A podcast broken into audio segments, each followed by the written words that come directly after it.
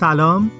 من مرسن هستم و این سیومین اپیزود پادکست آنه. پادکستان پادکستیه که توی هر قسمتش داستان واقعی آدم ها رو تعریف می‌کنیم تا سعی کنیم خودمون رو جاشون بذاریم. From your sleep. The of your tears Today. We escape. We escape. این دومین قسمت از داستان چهار قسمتی بودن یا هیچه. و امیدوارم که از قسمت اول خوشتون اومده باشه. توی قسمت اول من دو تا کلمه رو اشتباه تلفظ کردم. اون شهری که موبین و دوستاش میرن اونجا که یه کمپ هم داشته اسمش قازیانتپه. همینطور به اون ونهای توی ترکیه هم میگن دلموش که من اشتباه می‌گفتم دلمیش. خب بریم سراغ اسپانسر این اپیزود.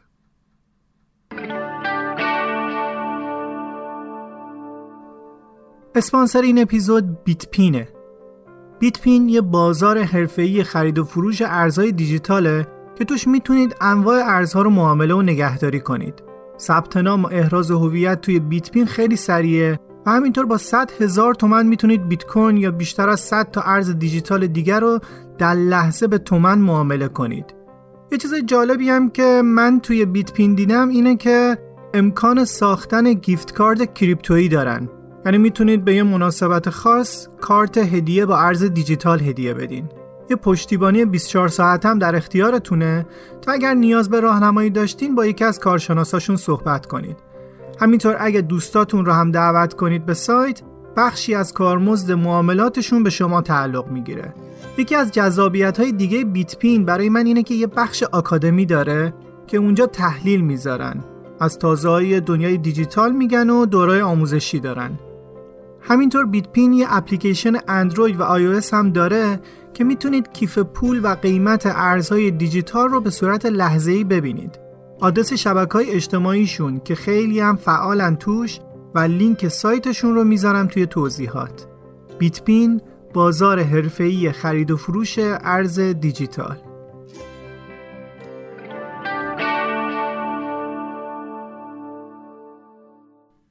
حتما می‌دونید که موزیکایی که توی هر اپیزود میشنوید رو گروه اورسی با وسواس و دقت انتخاب می‌کنه. اورسی یه مجله فرهنگی و هنریه که موضوع اصلیش موسیقیه. می‌تونید توی اینستاگرام دنبالشون کنید. با آیدی اورسی O W R S I لینکشون رو توی توضیحات هم می‌ذارم. باید یک چیزی رو هم اضافه کنم که این داستان داستان بودن یا هیچ داستان نه نفره از زبان و نگاه مبین. نه نفری که با همین مسیر رو رفتن و توی این داستان همراه همدیگه بودن. می‌خواستم از همهشون تشکر کنم که اجازه دادن که این داستان رو توی پادکستان تعریف کنیم. این رو هم باید بگم که داستان برای بچه ها اصلا مناسب نیست. خب بریم سراغ داستان. من می‌تونستم مبین باشم تو می‌تونستی مبین باشی.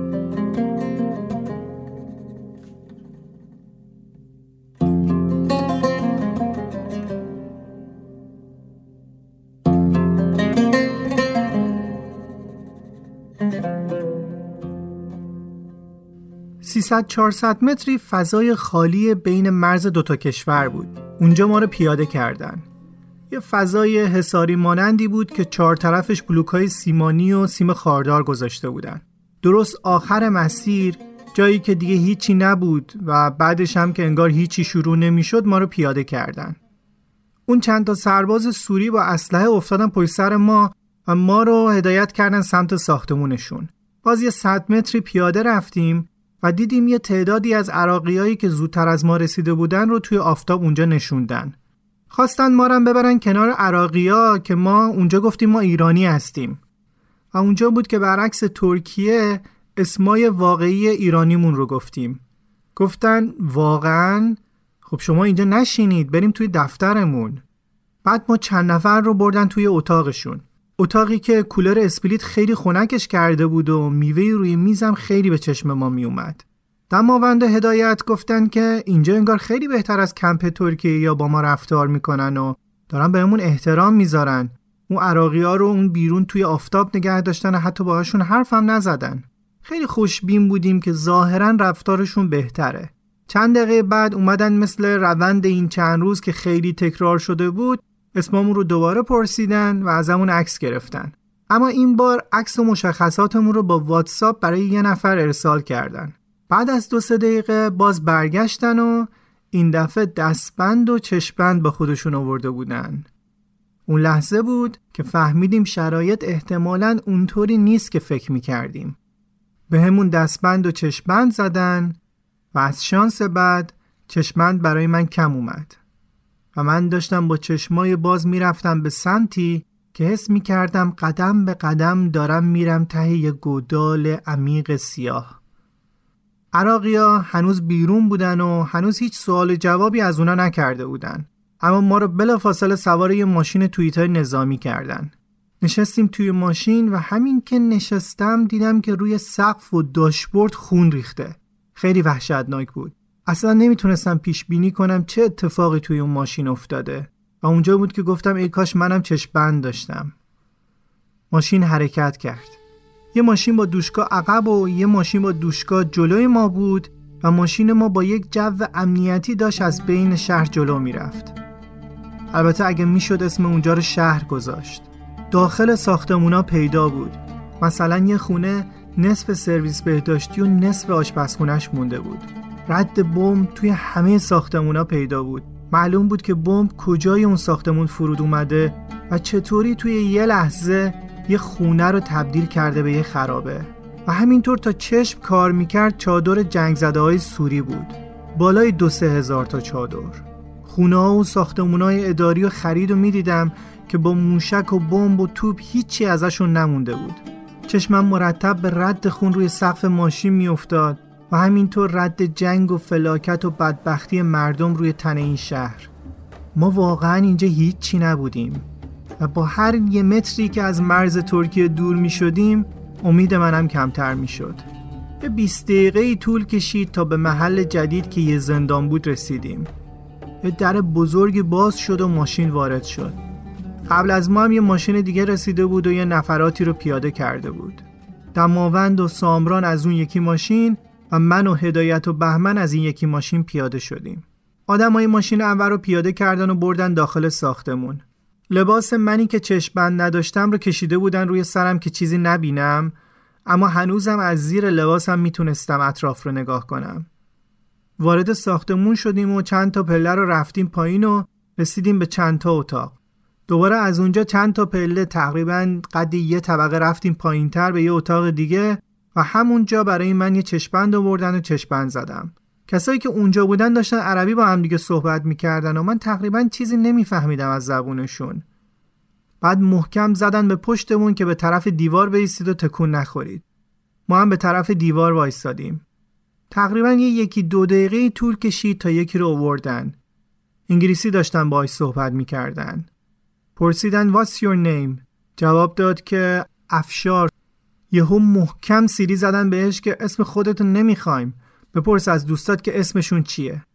و اون لحظه همین که صدای افشار رو شنیدم که خودشون معرفی می‌کرد شستم با خبر شد که بقیه دوستام که صبح آزاد شده بودنم باید همینجا باشن. نمی‌دونستم باید ناراحت باشم که اونا هم دیپورت شدن به سوریه یا اینکه خوشحال باشم که حداقل تنها نیستیم.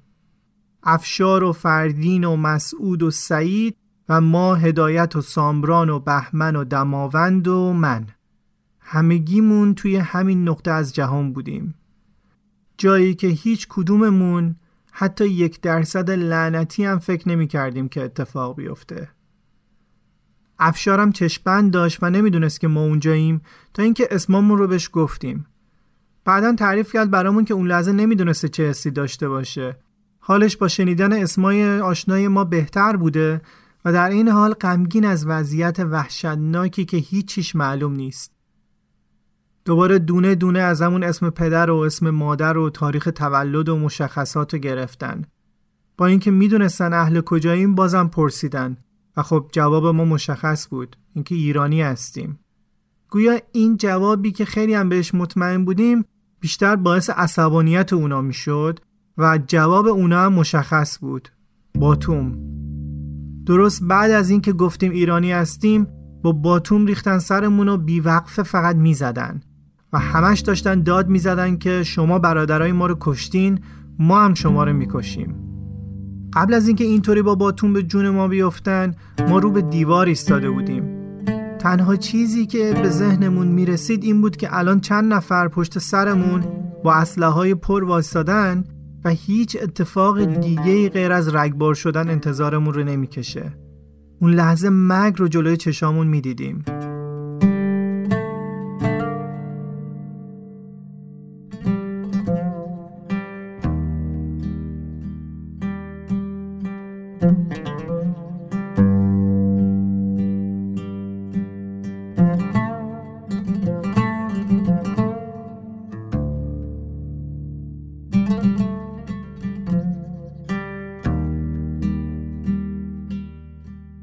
خلاصه با باتوم ما رو می‌زدن و از ترس اینکه بعد از این باتوما قراره که کشته بشیم شدیدن میلرزیدیم. چند دقیقه بعد یه نفر یه نفر ما رو بردن. چشمامون بسته بود و نمی‌دونستیم کجا داریم میریم. فقط چپ راست مستقیم. انقدری با چشما و دستای بسته کتک خورده بودیم که هیچ اثری از اون آدم قبلی توی وجودمون نبود. ما رو بردن سمت یه راهرویی که پر از سلول بود. نگهبان گفت که لباساتون رو در بیارید تا بازرسیتون کنیم. تا ببینن چیزی همراهمون نیست. که یه دفعه چشمشون افتاد به دست سامران. سامران یه تتو روی دستش داشت. نگهبان اومد جلو گفت که مگه نگفتی مسلمونی؟ پس این چیه؟ و بعد یهو رفت و با یه نگهبان دیگه و یه دونه شمشیر برگشت. گفت تو مسلمون نیستی. باید دستی که خالکوبی داره رو قطع کرد. سامران از دیدن این صحنه از هوش رفت. ما هم افتادیم به گریه و التماس و زاری که جوونه دوتا بچه داره این کارو نکنید میمیره. هدایت هم که یکم عربی بلد بود شروع کرد به خواهش و التماس. شمشیر رو گذاشتن کنار. حالا نمی‌دونم فقط می‌خواستن ما رو بترسونن یا واقعا می‌خواستن این کارو بکنن. اومدن یه پودری ریختن روی صورت سامران که به هوش بیاد و انداختنش توی سلولش. همه رو بازرسی کردن و دوباره لباسامون رو پوشیدیم. قبل از اینکه برم داخل سلول به نگهبان گفتم که می‌خوام برم دستشویی. و منو چند قدم برد اونورتر توی دستشویی. توی دستشویی بوی خون میومد. شاید مرگ فقط یه لحظه باشه اما صحنه وحشتناکی توی ذهنم می‌دیدم. اینکه قرار چه اتفاقی بیفته. انگار که قبل از من کسی رو اونجا سر بریده بودن. سریع اومدم بیرون و نگهبان من انداخت توی سلول. در قفل کرد و بعد دو تا قفل دیگه هم روی در زد. من توی سلول تقریبا هفتاد در 90 سانت بودم. باورم نمی‌شد. اندازش همین قد بود که می‌تونستی یا سراپا وایسی یا اینکه پاهاتو تو سینت جمع کنی و بشینی. حتی نمی‌شد پا رو دراز کرد. منم پاهامو جمع کرده بودم و نشسته بودم روی زمین. بعد از این همه کتک خوردن و وحشت تنها چیزی که می‌خواستم اینه که فقط بشینم و پاهامو بغل کنم. اون سلول شبیه قبر بود. اصلا هیچ پنجره و نورگیری نداشت. سه طرف دیوار و یه طرفم در با سه تا قفل. تنها روزنه این سلول یه سوراخ کوچیک توی سقفش بود که بتونی نفس بکشی. یه بطری کدر نسبتا کثیفی اونجا بود که نصفش آب بود. خیلی تشنم بود اما جرأت نمی‌کردم همه آبو بخورم. میترسیدم که دیگه فعلا کسی این در رو برای من باز نکنه. این آبو قطره قطره بخورم که باقی بمونه. ممکنه اصلا تا چند روز کسی دنبال ما نیاد. نمی‌دونم از استرس بود یا اینکه واقعا توی اون محفظه اکسیژن وجود نداشت. ذهنم شروع کرده بود به جستجوی یه راه برای تسکین. به خودم انواع و اقسام تصورات خوشایندی که اون لحظه می‌تونستم بهشون فکر کنم رو میآوردم توی ذهنم. به خودم می‌گفتم من الان اینجا نیستم. خونم پیش خانواده. خوبیم و خوشحالیم. ولی فقط چند ثانیه طول می‌کشید. بعدش با شدت پرتاب می‌شدم همینجا. همین جایی که هیچ جایی نبود. یه چند دقیقه گذشت و واقعا نفس کشیدن خیلی سخت شده بود توی اون سلول. هیچی هم آرومم نمی کرد. شاید تنها تسلی حرف زدن با کسایی بود که توی این وضعیت خودم بودن. با یه صدای آروم بعد از حدودا ده دقیقه دماوند رو صدا زدم. بار اول جواب نداد. دوباره یه ذره بلندتر صدا زدم ببینم اونم توی همین محدوده است یا نه که جواب داد. از صداش مشخص بود که زیاد از همدیگه دور نیستیم. بعد هدایت صدا کردم و اونم جواب داد.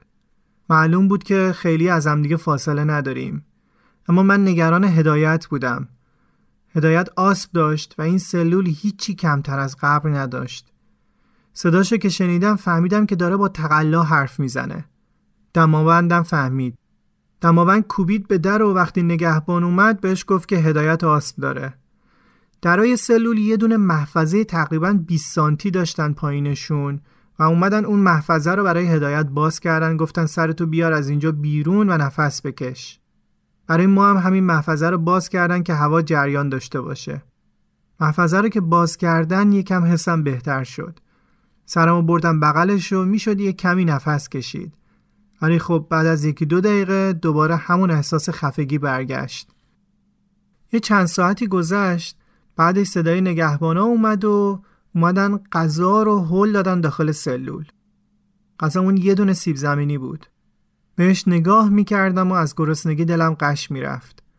اما مثل اون آب که جرأت نمی‌کردم بخورم یه تیکه کوچیک از سیب زمینی رو کندم و باقیش رو نگه داشتم. صدای توپ و تفنگ و خمپاره یه لحظه هم قطع نمی‌شد و با خودم فکر می‌کردم اینجا اگه از گرسنگی بمیریم برای هیچ کس اهمیتی نداره. نگهبانا اگه برن کمک همرزماشون هیچ وقت سراغ ما نیان هیچ کس به چند تا پناهجوی بیچاره که اینجا محبوسن یه لحظه هم فکر نمی‌کنه. بعد یاد خاطره عموم افتادم که دکتر روانشناسه. یه خاطره یه بار تعریف کرد در مورد دوران دانشجوییش. یه استادی داشتن که می‌خواسته بهشون هیپنوتیزم کردن رو نشون بده. یکی از دانشجوها داوطلب میشه و هیپنوتیزمش می‌کنه و این جمله رو چند بار براش تکرار می‌کنه. تو مثل آهن سختی. تو مثل آهن سختی. و اون دانشجوی داوطلب بدنش خیلی سفت و سخت شده بوده. اینطور که پاهاشو گذاشته بودن روی صندلی و سرشو با فاصله روی صندلی دیگه و یه نفرم رفته بود روی شکمش که عین آهن سفت و سخت شده بود. طرف جمله خورده بود تا اینکه از حالت هیپنوتیزم خارج بشه. حالا من اینجام. توی جایی که واقعا به یه تابوت و قبل شبیه. و مرتب به خودم تکرار می‌کردم تو قوی هستی. تو قوی و سرسختی. دنیا به آخر نرسیده. می‌تونی این شرایط رو تحمل کنی. دو روز تمام توی اون سلول انفرادی بودم.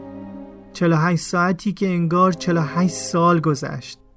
خسته می شدم و خوابم می گرفت اما نمی‌تونستم سر پا بخوابم. کمرمو میذاشتم زمین پامو می‌دادم بالا به دیوار تکیه می‌دادم دوباره بدنم خسته می‌شد و مینشستم. زندگی مگه بدتر از این روزا هم داشت؟ بعد از دو روز از سلول انفرادی خارجمون کردن. دوباره چشپند و دستبند و چپ و راست و مستقیم. نمی‌دونستم چی قرار سرم بیاد. اینکه قرار بود سرمو ببرن که دور از ذهن نبود با تهدیدی که همون روز اول کرده بودن. یا شکنجه. که بازم بعید نبود صدای شکنجه وحشتناکی که از سلولای دیگه شنیده می‌شد. استرسی که من توی اون دو روز کشیدم رو فکر نمی کنم بتونم تا آخر عمرم فراموش کنم. بعد از اینکه از چند تا راه رو ردم کردن دوباره چند تا پله رفتم پایین. پایین رفتن از هر پله ای حس بدتری ایجاد می کرد. داشتم واقعا می‌رفتم ته یه گودال انگار. تا همینجاشم کلی اومده بودیم پایین. صدای باز شدن یه در آهنی اومد و نگهبان هلم داد داخل یه اتاق. چشمامو که باز کردم دیدم دوستامم اونجان. اونا رو که دیدم انگار بال در آورده بودم. از خوشحالی اون لحظه نمی‌دونستم چی بگم. زبونم بند اومده بود. رفتم کنارشون نشستم و از خوشحالی دور هم بودن مشغول صحبت شدیم. برای چند لحظه یادم رفت که خیلی وقته که غذای درست حسابی نخوردیم هوای درستی تنفس نکردیم و اصلا انگار زنده نبودیم. اون چند لحظه دیدار با دوستان بعد از انفرادی خیلی زندگی بخش بود واسم. این سلول گروهی یه اتاق نه متری بود حدودن تاریک و بدون هیچ نورگیری و کف خاکی. هر چهار طرف دیوار و تنها روزنه ما به بیرون از سمت یه در فلزی بود که دو تا محفظه مستطیل شکل 20 سانتی روش داشت.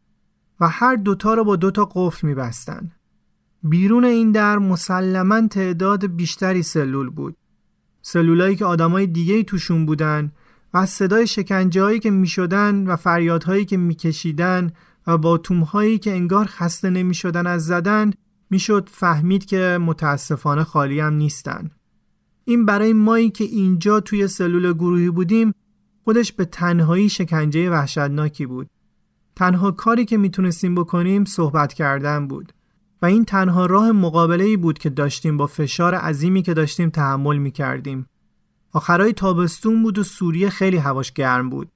سلول گروهی هم نمناک و تاریک و پر از پشه بود. ما روی کف سیمانی سلول نشسته بودیم و پشه ها داشتن تیکه پارمون می‌کردن. گاهی شانس می آوردیم و با دست چندتایشون رو میکشتیم. واقعا فکر نمی کردم که از صدای کمی که کشتن پشه ها با دست ایجاد می‌کنه نگهبان بخواد تهدید به شکنجه و مرگ کنه. بلند فریاد بکشه لاسوت. نگهبان اومد در و باز کرد و یکم تهدید کرد و بعد بلند فریاد زد که لاسوت. اون لاسوت گفتنش هم یه حالت خاصی داشت. خیلی آزاردهنده بود. و هر روز بارها و بارها این رو می‌گفت اینطوری لاسوت این یعنی برای حرف زدن با هم فقط می‌تونستیم در گوشی حرف بزنیم. در گوشی ما از اون دو روز با هم حرف زدیم و اینکه چطور تحملش کردیم. چی به خودمون می‌گفتیم و چطور میخوابیدیم. اینکه با هم داستان اون دو روز رو مرور می‌کردیم انگار حس قوی بودن بهمون می‌داد. عین این بود که یه وحشت عظیم رو پشت سر گذاشته بودیم و این خودش همون حس آهن بودن رو داشت. اون شب از آنو که پخش کردن هممون یکی یکی پا شدیم و وضو گرفتیم. توی اون اتاق نه متری تاریک یه گوشش یه دستشویی بدون در بود. از اون قدیمی های زوزنق شک. خلاصه دونه دونمون همون کنج وضو گرفتیم و واسادیم به نماز. داشتیم نماز و به شیوه خودمون که اهل تسنن هستیم میخوندیم که یکی از نگهبانا محکم در باز کرد و اومد تو و ما رو که داشتیم نماز میخوندیم و با باتوم زد. فریاد می‌کشید و می‌گفت شما دروغ میگید که اهل تسنن هستین. شما جاسوس ایرانید. شما از ایران اومدید. همونایی هم هستین که برادرای ما رو کشتین. خانواده ما رو کشتین. یه جوری داشت بهمون میرسون که فکر نکنید از اینجا جون سالم به در می‌برید. که تا شما رو نکشیم ولکن نیستیم.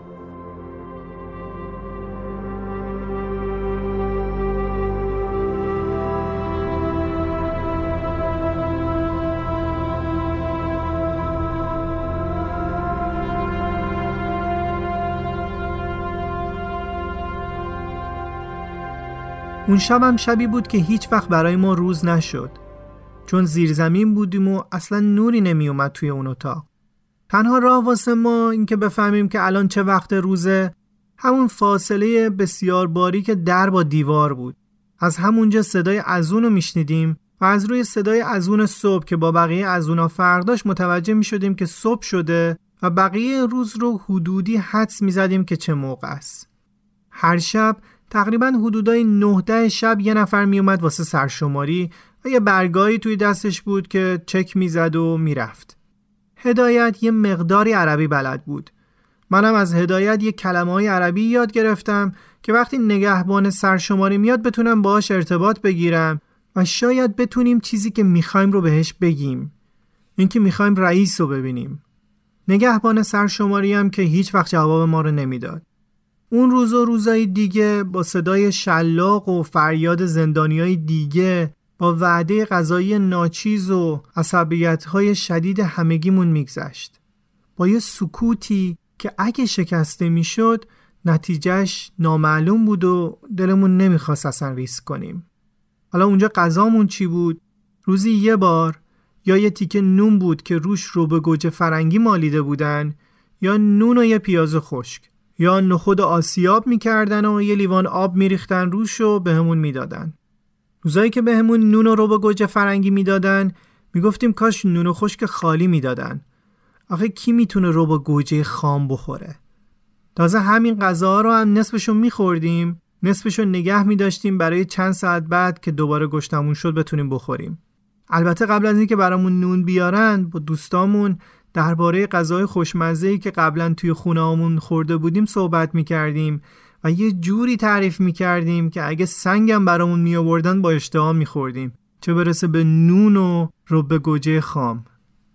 یکی از صبح افشار که از خواب بیدار شد گفت که خواب دیدم بهم گفتن که شما 21 روز اونجا میمونید و بعدش آزاد میشین. هممون به افشار گفتیم این چه حرفی آخه؟ تو نمی‌تونی خواب خوب ببینی؟ کی می‌تونه 21 روز اینجا دووم بیاره؟ قطعا به 21 روز نمی‌کشه. ما زودتر آزاد میشیم. اما در همون حال یه فکر منفی تو ذهنمون بود که می‌گفت چجوری 21 روز دووم بیاریم؟ نکنه خوابش درست باشه. و از اون بدتر. اینا می‌گفتن تا ما رو نکشن بیخیال نمیشن. تا سر ما رو نبرن ما رو ول نمی‌کنن. همین چند روز هم انگار هزار سال شده بود. چطور می‌خواستیم 21 روز دووم بیاریم؟ شب که شد معمول سرشماری اومد و ما ایستادیم رو به دیوار. من که تمام روز تمرین کرده بودم ازش پرسیدم نحنو کم یوم هازهی مکان ابقا؟ یعنی می‌خواستم بپرسم که چند روزه که ما اینجاییم؟ با عصبانیت جواب داد که لا علم یعنی نمی‌دونم. گفتم می‌خوام با رئیستون حرف زنم که در محکم بست و رفت. نمی‌دونم اصلا برای چی ما رو میشمردن. نمی‌دونستم مثلا مگه میشه توی همچین جایی آدم فرار کنه. توی چهار دیواری و سقف بتونی و یه در محکم که دوتا قفل بهش زدن. و تازه چند تا در قفل دیگر رو که هر نگهبان باید میگذرون تا به یه دخمه ته دنیایی برسه. خیلی سرشماری به نظر نمی رسید بیشتر شبیه چک کردن این بود که هنوزم زنده هستیم یا اینکه چندتایمون تلف شدیم. اما یکی از بدترین کارهایی که می‌کردن این بود که نگهبان یهو در رو باز می‌کرد میومد شمشیر میذاش پشت گردنمون می‌گفت که شما برادرای ما رو کشتین شما جاسوس ایران هستین. با این شمشیر سر شما رو می‌بریم. بعد از یکم تهدیدم می‌رفت. اما خب روزا همین جوری جلو می‌رفتن. از روی اذان صبح و معمور سرشماری می‌دونستیم که حالا یه روز دیگه است. این نهایت چیزی بود که می‌تونستیم بفهمیم با اینکه حالا پیش همدیگه بودیم و این فشار زیادی رو از رومون برداشته بود ساعتهای بین ازون ظهر تا ازون مغرب به شدت حالمون گرفته می‌شد. اون ساعتهای پایانی روز واقعا نفسگیر بودن. حال هممون قریب و مسترب بود. انگار که بدنامون دیگه نمی‌کشید که این همه فشار رو تحمل کنه. خیلی وقتا حتی نمی‌تونستیم با هم دیگه حرف بزنیم. کم کم که آرومتر می شدیم آروم شروع می کردیم به پچ پچ کردن و حرف زدن که اگه اینم نبود مطمئنم دق می کردیم.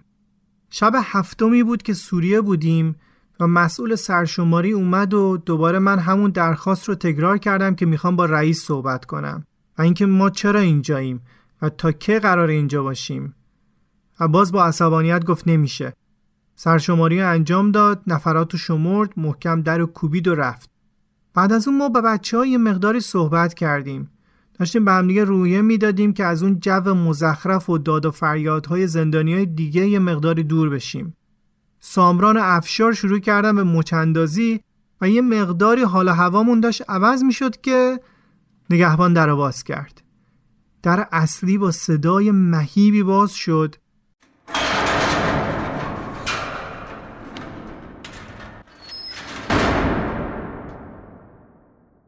اومد همه رو برپا کرد بعد به دماوند و افشار و بهمن و فردین چشبند زد و بردشون بیرون درم محکم بست.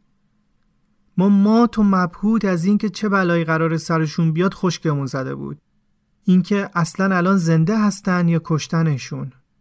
یه دو سه ساعتی گذشت اما نه از اونا خبری شد و نه اینکه دنبال ما اومدن.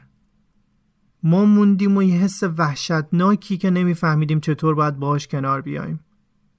چهار روز از اون روزم گذشت و بازم خبری نشد. از مسئول سرشماری میپرسیدیم و تنها جوابش همون لاعلم عصبانی بود. روز یازدهم بود که صدای محکم کوبیدن در برق از سر هممون پروند. نگهبان با صدای بلند داد زد که چه خبره؟ کیه داره به در میکوبه؟ ما هم خودمون رو چسبونده بودیم به در و گوش می‌دادیم بلکه بتونیم بفهمیم داستان بعدی چیه و چه بلایی قرار سرمون بیاد. صدا صدای بهمن بود و اونجا فهمیدیم که اون چهار نفری که از ما جدا کردن در از توی همین بخش از زندانن چند تا سلول اون طرفتر. اما بهمن شروع کرده بود به شلوغ کردن. فریاد می‌کشید و اعتراض می‌کرد از وضعیت نامشخص ولی فکر کنم دیگه زده بود به سیم آخر. می‌گفت که ما چیز زیادی نمی‌خوایم فقط می‌خوایم رئیس رو ببینیم. همین. بلند بلند فریاد می‌کشید و عصبانی بود.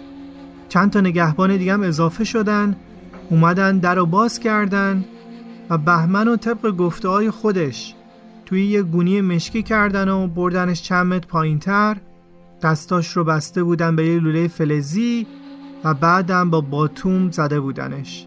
ما صدای بهمن رو میشنیدیم. و انگار تمام عضلات بدنمون از هم وا می‌رفت. انگار فقط اون نبود که داشت زیر شکنجه ها فریاد می‌کشید. تمام بدن ما داشت درد رو تحمل می‌کرد. گوشام رو گرفته بودم. انگار وقتی بهمن از هوش رفته بود دیگه دست از زدنش برداشته بودن. صداش نمی اومد و ما توی سلولمون فکر می‌کردیم که مرده. که احتمالش هم خیلی زیاد بود. انقدر بهمن رو زده بودن که یه دندونش شکسته بود. یه پودری ریخته بودن روی صورتش تا به هوش بیاد و انداخته بودنش توی سلولش. در اتاق ما رو هم باز کردن و گفتن به خدا اگه از شما هم صدا در بیاد این بار دیگه سرتون رو می‌بریم. روز یازدهم هم گذشت و درس سکوت خیلی محکم و شدید داده شده بود. دیگه کسی نفس هم نمی‌کشید.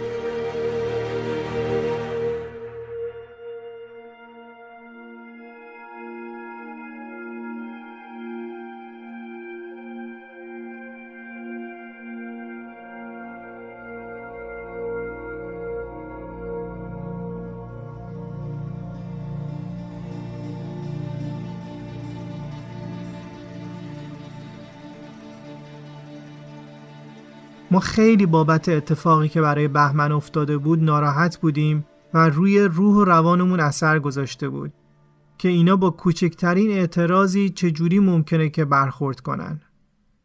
همه استرس و نگرانی و بلا تکلیفی که داشتیم و باید در کمال سکوت تحمل می کردیم. واقعا شکنجه چه شیوه های ساده ای می‌تونه داشته باشه؟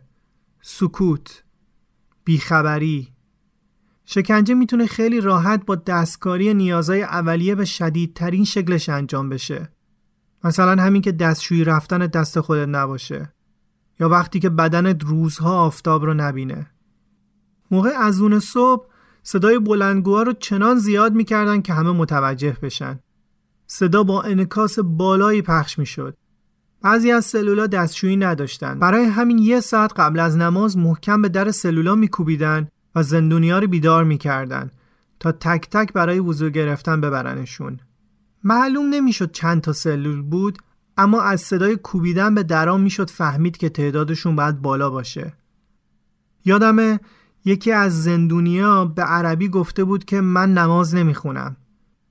یه چند ثانیه طول کشید و بعد دقیقا همون بلایی که سر بهمن آورده بودن رو سرش آوردن.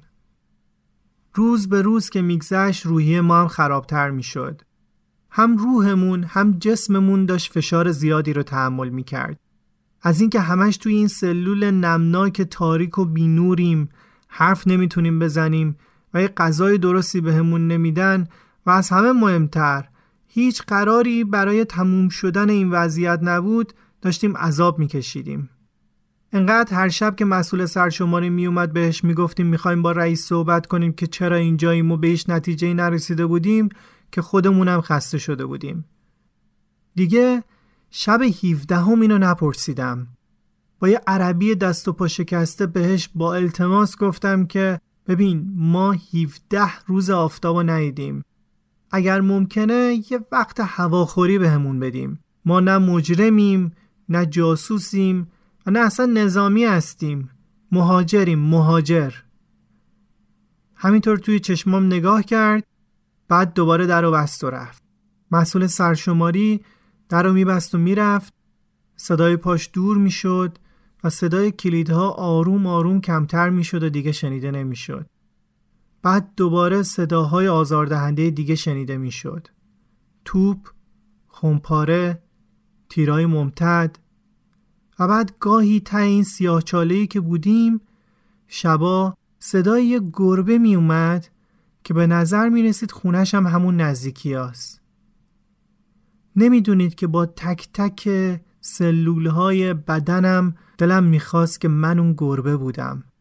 با خودم می‌گفتم که خوش به حالش که اون بیرونه که آزاده می‌تونه با صدای بلند صحبت کنه هر جایی که دوست داره بره خوش به حالش که هیچی از این دنیا نمی‌فهمه. خوش به حالش که گربه است فرداش جمعه بود. قابل باور نبود که یکی از نگهبانا اومد گفت که برید همون کنید. یه صابونم بهمون داد. استرس گرفته بودیم. آقا هر موضوع جدیدی هم جای نگرانی داشت هم خوشحالی. پرسیدیم که کجا همون کنیم؟ گفت توی همین دستشویی. یکی یکی برید خودتون رو بشورید. ما پنجتا هم نوبتی رفتیم و خودمون رو شستیم. بالاخره بعد از تقریبا سه هفته یه هموم سریع با آب سرد توی دستشویی کردیم. همه که هموم کردن حدودا بعد یه ساعت چشپند بردن و گفتن به صف بشین دستتون رو بذارین رو شونه همدیگه باید بیاد بیرون. حس اینو داشتیم که قرار کشته بشیم و قبلش یه قطر آبی چکونده بودن توی گلوامون. من جلو وایستاده بودم و دستم روی شونه نگهبان بود. یه مسیری رو رفتیم و از یه در وارد شدیم و نگهبان گفت که چشمنداتون رو بردارین. چشمند که برداشتیم چشمام یه تیر شدیدی کشید و هرچی که سعی می‌کردم بتونم چشمامو باز کنم نمی‌شد. می‌خواستم نگاه کنم اما نوری که به چشام پاشیده می‌شد قدرتش بیشتر بود. چند لحظه بعد کم کم از گوشه چشمم آسمون دیدم. آبی آبی. هنوز کامل چشمام باز نبود اما صدای گنجشکا رو می‌تونستم بشنوم. آفتاب رو می‌دیدم و هوای آزاد می‌خورد به پوستم. و یه کمی دورتر می‌تونستم یه درخت توت رو ببینم که گنجشکا روش نشسته بودن. باورم نمی‌شد این حسی رو که داشتم. حسی که در طول عمرم اینقدر تجربهش کرده بودم که متوجهش نبودم. اون لحظه احساس می‌کردم که آزادم. انگار که برگشته باشم به خونه. تازه به خودم اومدم و یه نگاهی به جایی که توش بودیم انداختم. یه فضای 15 20 متری که چهار طرفش دیوار بود و سقفش توری. دستم رو می‌گرفتم جلوی نور خورشید و رد نور انگشتامو قلقلک می‌داد. دلم می‌خواست هم چشمامو ببندم تا نور به پشت پلکان بیفته و هم دلم می‌خواست ببینم. چطور تا حالا انقدر به لذتی که نگاه کردم به خورشید داره دقت نکرده بودم. بعد نشستم روی زمین. دیدم یه پیچ افتاده کنار پام. دیگه چند روز شده بود که از بچه هایی که برده بودنشون یه اتاق دیگه خبر نداشتیم. با پیچ روی دیوار اسمامون رو نوشتم. گفتم شاید همونطور که ما رو آوردن هواخوری بعدش دوستامون رو هم بیارن. و اینکه اسم ما رو ببینن روی دیوار شاید واسهشون خوشایند باشه. اینکه بدونن ما هم اومدیم اونجا و حالمون خوبه. بعد از پنج دقیقه نگهبان اومد دوباره در رو باز کرد چشپند بهمون زد و برمون گردون توی سلول. این یکی از لذت بخش ترین پنج دقیقه های زندگی من بود.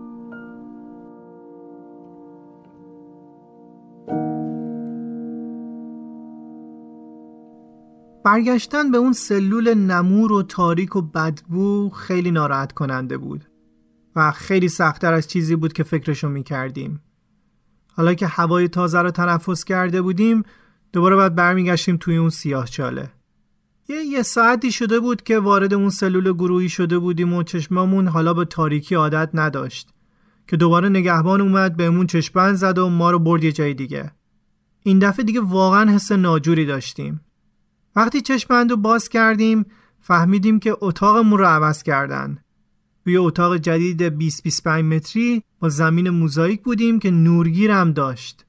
معلوم نبود که چرا اونجاییم کسی هم بهمون توضیح نمی‌داد. اما حداقل خوشحال بودیم که می‌تونیم بفهمیم که کی شب کی روز. از خوشحالی این که توی اتاق جدید هستیم نمی‌دونستیم چی کار کنیم. بهمون یکی یه دونه پتو هم دادن. چند دقیقه بعد در باز شد و چهار تا دوست دیگهمون هم آوردن. حالا دیگه نهتامون با هم دیگه بودیم. واقعا اگر هر اتفاق دیگه ای هم قرار بود بیفته موقع با دیدن دوباره دوستامون رفتن به اون اتاق و نور کمی که داشت واقعا خوشحال بودیم.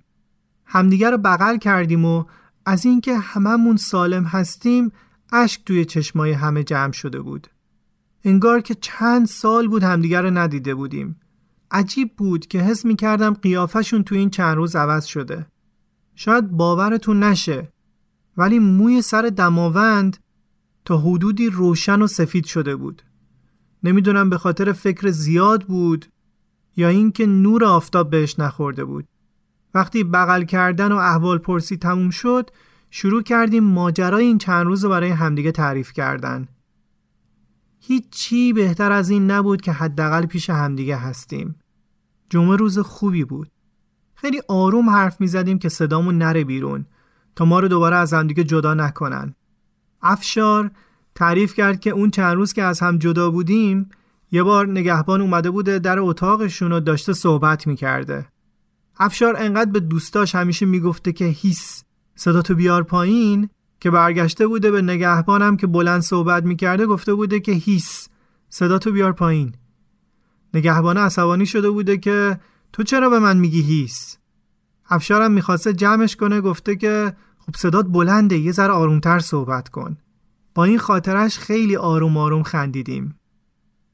شد روز 18 هم و کم کم داشتیم به اون 21 روزی که افشار خواب دیده بود آزاد میشیم نزدیک می‌شدیم. قبلا 21 روز برامون فاجعه بود.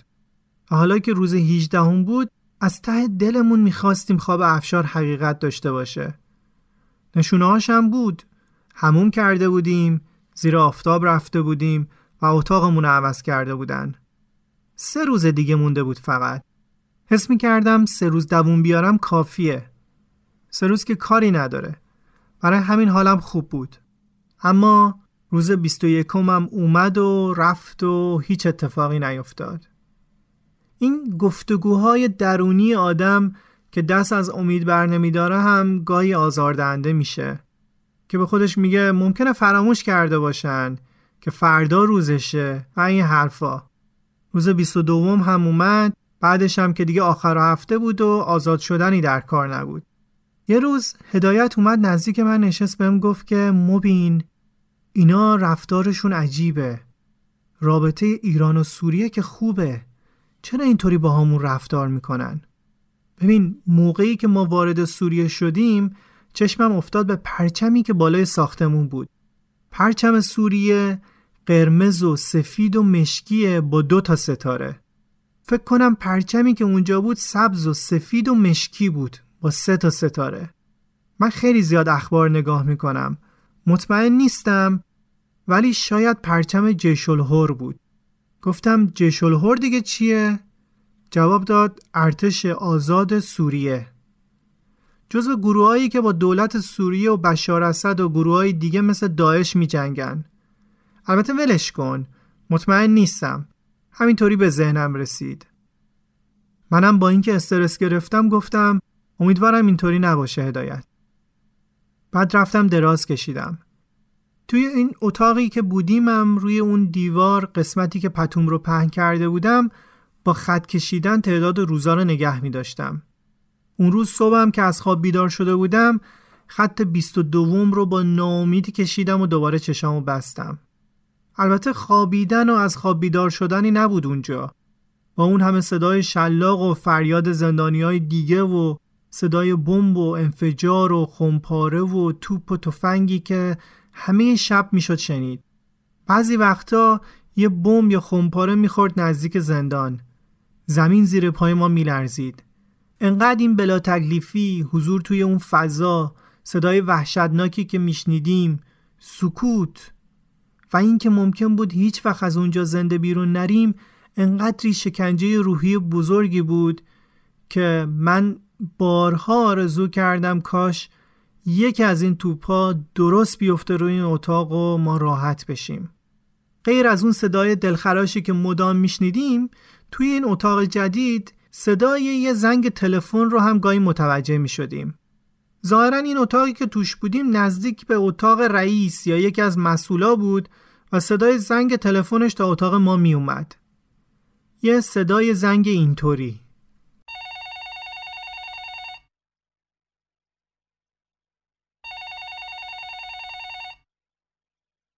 هر روز صبح که از خواب بیدار می شدیم توی هر صد دفعه که این زنگ می خورد می گفتیم این یکی دیگه برای ماست. یکی زنگ زده که خبر آزادی ما رو بده. و این امید دادنهای واهی تا وقتی که خوابمون ببره ادامه داشت. اما خب خیلی دلمون به صدای اون زنگ تلفن خوش بود. می‌گفتیم بالاخره یه بارم این تلفن برای ما زنگ می‌خوره. بلا تکلیفی و بی اطلاعی از اوضاع داخل زندان یه طرف بیخبری از خانواده و اوضاع بیرون هم یه طرف دیگه. روز 24 دیگه استرس جاشو داده بود به یه استراب شدید. 24 روز بود که اونجا بودیم و هر روز و هر شب فکر این که چی قرار سرمون بیاد و خانواده‌مون توی چه حالیان رهامون نمی‌کرد. من مدام با خودم فکر می‌کردم که الان بیرون از این دیوار بیرون از این دنیایی که ما الان داریم توی دنیای واقعی چی داره میگذره؟ کسی اصلا خبر داره ما کجاییم؟ دنبالمون میگردن یا اینکه بیخیال ما شدن. ممکنه فکر کرده باشن که ما مردیم. یا اصلا ممکنه برامون ختم گرفته باشن. تنها چیزی که آزاد بودیم انجام بدیم همین فکر و خیالا بود. همون روز افشار صدا زدن چشمند به چشاش زدن و بردنش بیرون. در پشت سرش بسته شد و همه جا رو سکوت پر کرد. چند دقیقه بعد افشار رو برگردوندن. حالش خوب بود. و این اولین چیزی بود که تا می‌دیدیم کسی میاد و میره بهش فکر می‌کردیم. یه جورای خوشحالم بود.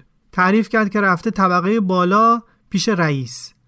یه مترجم فارسی عربی نابلدی هم آوردن و باهاش صحبت کردن. این خیلی می‌تونست خبر خوبی باشه. بعد 24 روز که هر روز ما منتظر بودیم یکی با حرف بزنه و بهش بگیم که هیچ کدوم از چیزایی که فکر می‌کنن درست نیست این اتفاق افتاده بود. بعد از افشار اومدن دنبال من. بهم چشپن زدن یه چند تا پله رفتم بالاتر و رسیدم به یه اتاق. چهار نفر توش بودن که یکیش رئیس بود. مترجمشون به زور فارسی حرف می‌زد. ولی خب مفهوم رو یه جوری میرسوندیم دیگه. منی که هیچ وقت توی مدرسه عربی یاد نگرفته بودم اینجا جمله عربی سرهم می‌کردم. گفتم که ما مهاجریم می‌خواستیم از راه ترکیه بریم اروپا. چون گفتیم سوری هستیم ما رو دیپورت کردن اینجا. نه جاسوسیم نه نظامی و نه به خواست خودمون اومدیم. گناهی نکردیم. به نظر می اومد رئیس متقاعد شده و داستانم رو قبول کرده. بعد من رو برگردوندن توی اتاق و بعد از اینکه از همه به صورت انفرادی بازجویی کردن اومدن ما رو دست جمعی بردن دوباره توی همون اتاق و رئیسم با شمردن انگشتاش به همون گفت 6 هفت. یا حد اکثر هشت روز دیگه آزادتون می‌کنیم برید ایران. اصلا نگران نباشید. ما خیلی خوشحال بودیم. حداقل به روندی که فکر می‌کردیم باید اتفاق بیفته رسیده بودیم. اینکه ازمون سوال بپرسن ما جواب بدیم و سعی کنیم متقاعدشون کنیم. بعد از اینکه رئیس این خبر رو داد اومد جلو گوشیشو در آورد و یه عکس رو جلومون گرفت. اول عکس یه بچه بعد عکس یه پاسپورت. پرسید که این کدومتونید من زبونم بند اومده بود. عکس پاسپورت من بودم. اون یکی هم عکس پسرم جیوار بود.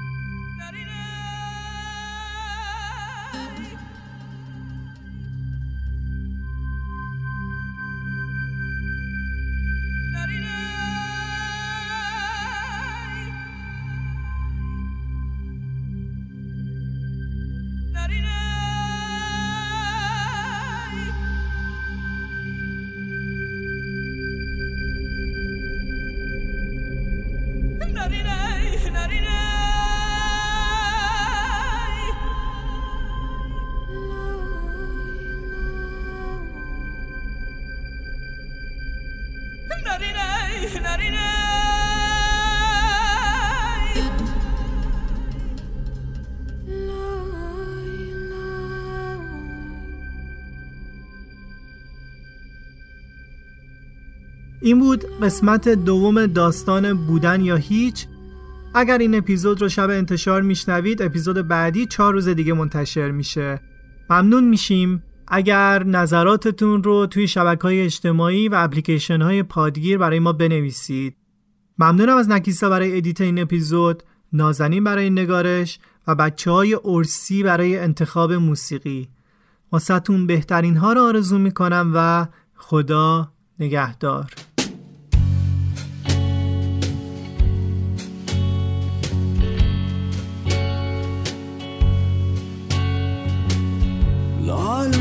بشع يا بي العالم بشع يا بي فينا اللي بيتكبر على فينا اللي بيكذب النبي. العالم بشع يا بي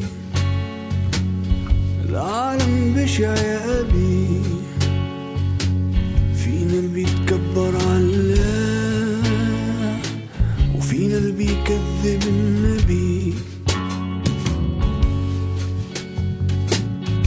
بطلنا هدف عشط زي الصدف كل شي صار محسوب. عصدر واحد وكل نسف للأسف. يمكن ما يا بي أموت سلف. ما يجيك حفيد صبي للأسف. يمكن ما اتجوز يا بي أموت سلف